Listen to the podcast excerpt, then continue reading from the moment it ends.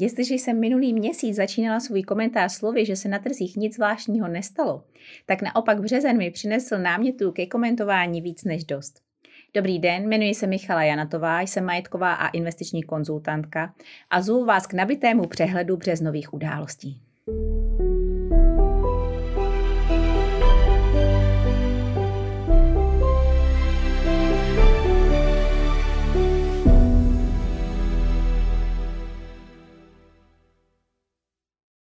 Nejdříve to vypadalo na takovéto klasické kolečko. Čekáme na zprávy o inflaci.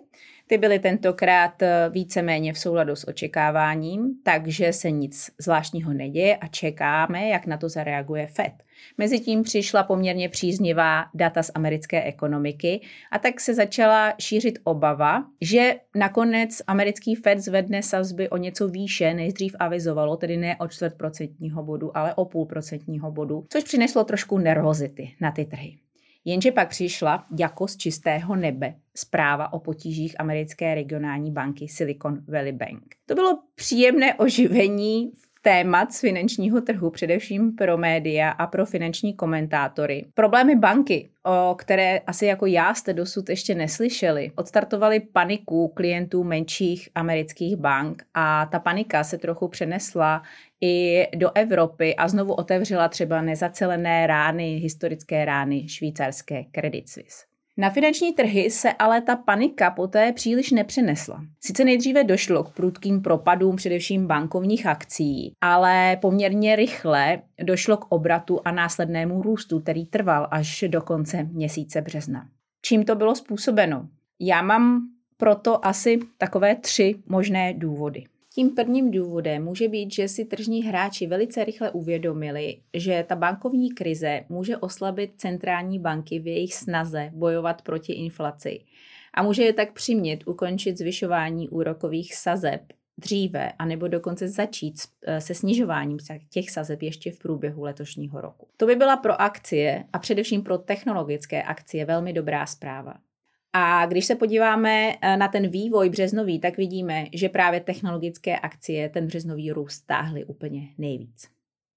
Druhým důvodem může být fakt, že regulátoři začali mírnit tu paniku hned v zárodku. Poskytli totiž 100% garanci všech vkladů z krachovalých bank, přičemž třeba právě zmíněná Silicon Valley Bank uh, měla většinu těch vkladů více než 90% nepojištěných. A těm ostatním bankám, jejichž klienti se báli podobného osudu, tak těm slíbili likviditu na základě zástavy dlouhodobých státních dluhopisů. Jejich aktuální hodnoty totiž nejsou příznivé a pro banky není výhodné je teď prodávat, kdyby potřebovali likviditu v případě, že by docházelo k nějakému odlivu depozit. O tom se budu zmiňovat ještě později. No a tím třetím důvodem je to, že když se analytici podívali do finančních výkazů bank, tak tam vlastně nenašli žádné velké kostlivce ve skříni.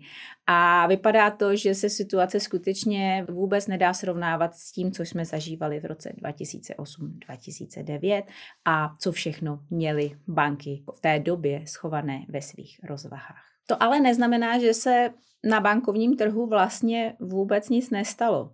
My už můžeme právě těch posledních pár týdnů pozorovat, že dochází k velkému odlivu depozit právě z těch menších regionálních bank směrem k těm systémově důležitým velkým bankám, kde ty klienti cítí trošičku více bezpečí a větší ochranu svých depozit. Hodně vkladů odchází navíc ještě do eh, fondů, kteří investují do krátkodobých eh, státních pokladničních poukázek nebo krátkodobých dluhopisů, takzvaných fondů peněžního trhu, kde opět hledají nějakou formu diverzifikace a ochranu před těmi riziky jednotlivých bank. Takže lze očekávat situaci, že bude nastávat takzvaná konsolidace. Ty velcí hráči spolknou ty menší, dojde eh, ke konsolidaci bankovního trhu a to na jednu stranu samozřejmě tu situaci může sklidnit, na druhou stranu to může přinést do budoucna další problémy, protože eh, ty velké banky se stanou ještě větší a jejich případné problémy budou mít na ekonomiku ještě mm, devast, víc devastující vliv než v současnosti nebo než tomu bylo v těch letech 2000 2008-2009.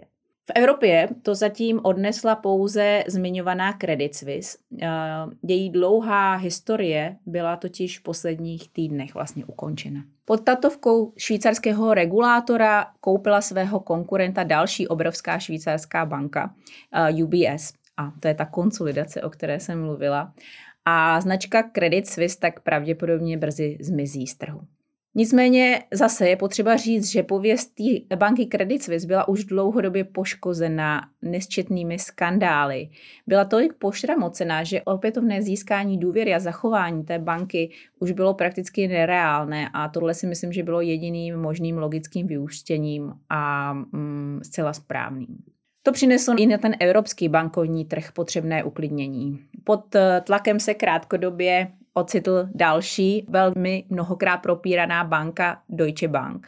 Ale i tady se panika kolem ní poměrně rychle uklidnila, protože ta banka si skutečně prošla v posledních letech eh, razantní restrukturalizací a dneska už také vypadá mnohem zdravěji, než tomu bylo před 15 eh, lety.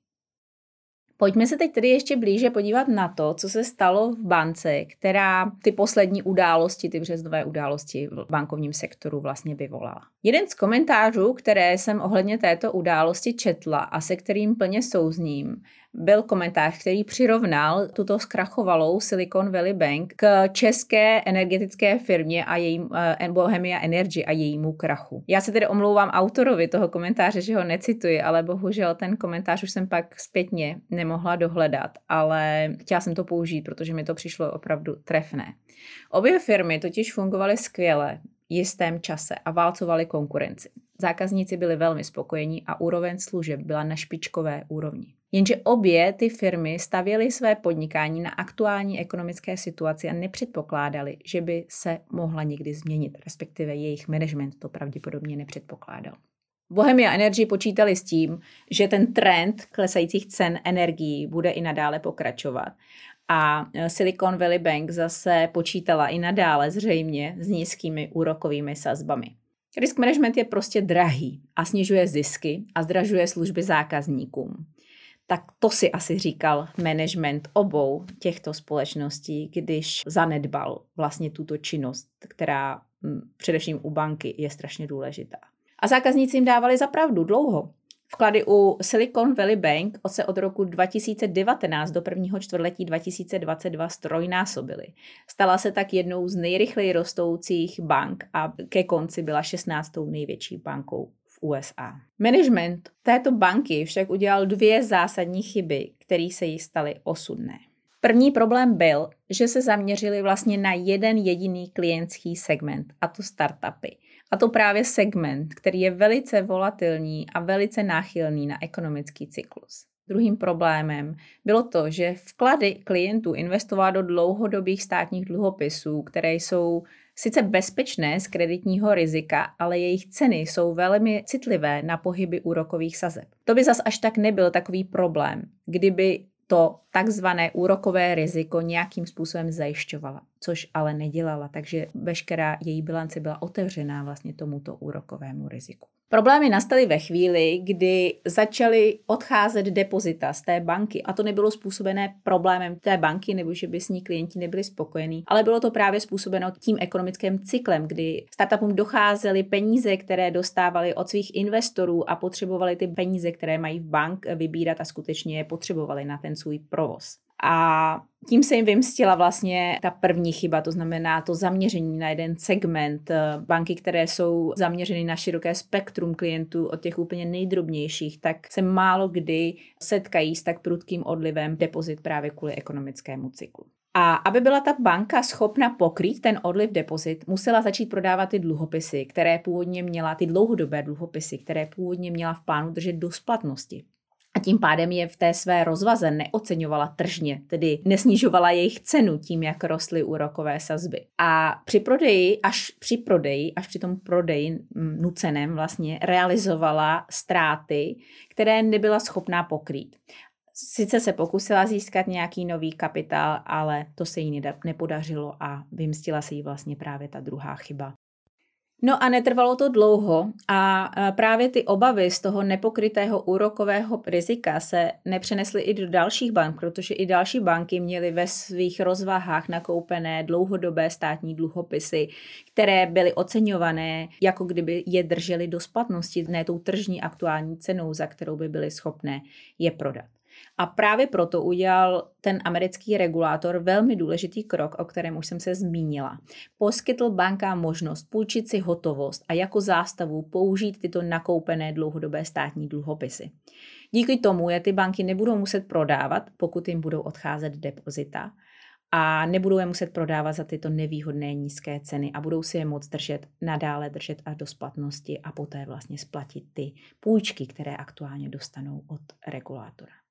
Zatím to tedy rozhodně nevypadá, že by se bankovní sektor sesypal jak domeček z karet a že by danoví poplatníci museli sanovat nezodpovědné chování bankéřů. Nicméně je pravda, že ta důvěra v ty malé regionální banky byla přece jenom ohrožena a klienti se vracejí do toho bezpečí těch velkých systémově důležitých bank. No a nebo utíkají do více diverzifikovaných fondů peněžního trhu, které navíc po velmi dlouhé době začínají opět poskytovat konkurenceschopný výnos.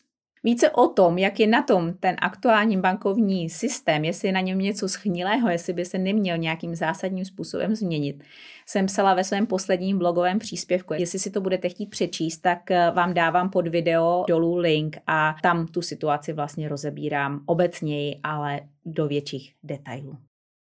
A jak zareagoval Fed na ty poslední události na svém březnovém zasedání, které bylo 22.3.? Poté, co se začaly novinové titulky plnit katastrofickými zprávami o nové finanční krizi, se oči analytiků a investorů opět právě upřeli k americké centrální bance a k odhadům, jak bude na nastalou situaci reagovat.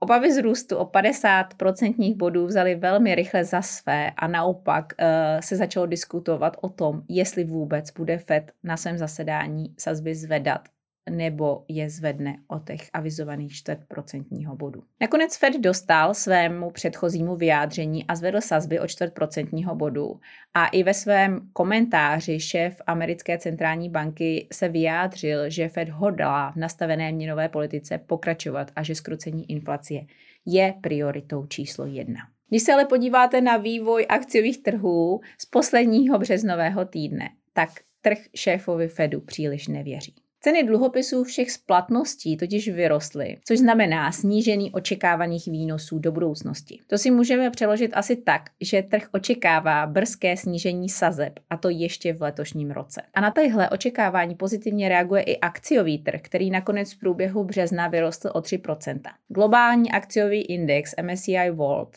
tak má za sebou velmi úspěšně čtvrtletí s výnosem 7,37%. A ten evropský akciový index, například Eurostock 50, přidal dokonce přes 11% Tady se začíná ozývat spoustu hlasů varujících před přepáleným evropským trhem. Nicméně já bych asi upozornila spíš na to, že evropský akciový trh rozhodně nezažil to covidové rally, kterým si prošel americký akciový trh nabitý technologickými tituly. Co se týče toho evropského akciového trhu, tak když se na něj podíváme třeba na německý akciový index DAX, tak ten se sice přibližuje svému historickému maximu, ale ve srovnání s americkým trhem jeho výkonnost za posledních 10 let stále výrazně zaostává. Takže ten náskok evropských akciových trhů v letošním roce nevidím tak zase úplně jako otržení od reality, ale spíš jako nějaký návrat k průměru. Prudký růst akciových indexů v posledních dnech eh, vedl k tomu, že komentátoři na sociálních sítích tak vzhledem k ekonomickým ukazatelům často varují, že aktuální růst akciových trhů není udržitelný a zdaleka nereflektuje ekonomickou realitu. Upozorňují především na přicházející recesi a bojí se vlny krachů, a to nejen bank. Já souhlasím s tím, že všechno zlé z akciových trhů ještě zdaleka nemusí být za námi, ale ta rizika vidím možná trošičku jinde. Ta recese, o které všichni mluví, je podle mě v cenách již započítána a ten současný růst akcí je způsoben tím, že se do těch cen zapracovává očekávané následné oživení, které přijde díky poklesu úrokových sazeb. Trhy tedy už vidí, čekají ten pokles úrokových sazeb a s ním přicházející oživení reagují napřed. A tady vidím to riziko. Riziko vidím v tom, že trh nevěří Fedu. Nevěří jeho proklamacím, že letos nejspíš úrokové sazby ještě klesat nebudou. Je přesvědčen o tom, že inflace bude eh, klesat a recese Fed donutí ke změně těch stávajících postupů. A pokud se toto nepotvrdí, mohou se akcie opět vydat na cestu dolů. Před pár dny jsem podobnou úvahu zveřejnila na svém Twitterovém účtu a dostala jsem tuto reakci.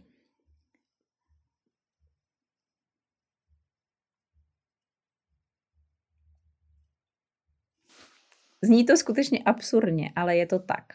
Akcie skutečně reagují v posledních měsících pozitivně na špatné ekonomické zprávy a naopak. Hlavním rizikem pro akcie tak pro mě i nadále zůstává inflace a vysoká inflační očekávání. Ta totiž znamená vyšší úrokové sazby po delší dobu a tím pádem delší a hlubší recesi v budoucnosti. Čím dříve se podaří i díky recesi skrotit inflaci, tak tím dříve se dočkáme oživení. Jak to bude ve skutečnosti, už příliš neovlivníme. Co ale ovlivníme, je to, jak na všechny možné scénáře připravíme svá portfolia. Sázet na jednu kartu se nevyplácí a to nám opět ukázal příběh banky Silicon Valley Bank nebo Bohemia Energy. Myslete na všechny možné scénáře. Promyslete, kdy a za jakých okolností budete své peníze zainvestované potřebovat a podle toho nastavte svou investiční strategii. Je to jednoduchá rada, která platí za všech okolností. To už je dnes ode mě vše. Pokud se vám video líbilo, klikněte na tlačítko odebírat dole pod videem. Pokud byste si radši četli v písemné podobě komentáře k finančním trhům a rádi byste se dozvěděli i další novinky ze světa financí a investic, včetně mých blogových článků, tak se můžete přihlásit k odběru mého investičního newsletteru a link na přihlášení najdete také dole pod videem. Mějte se krásně a já se s vámi budu těšit opět za měsíc u dalších komentářů k finančním trhům.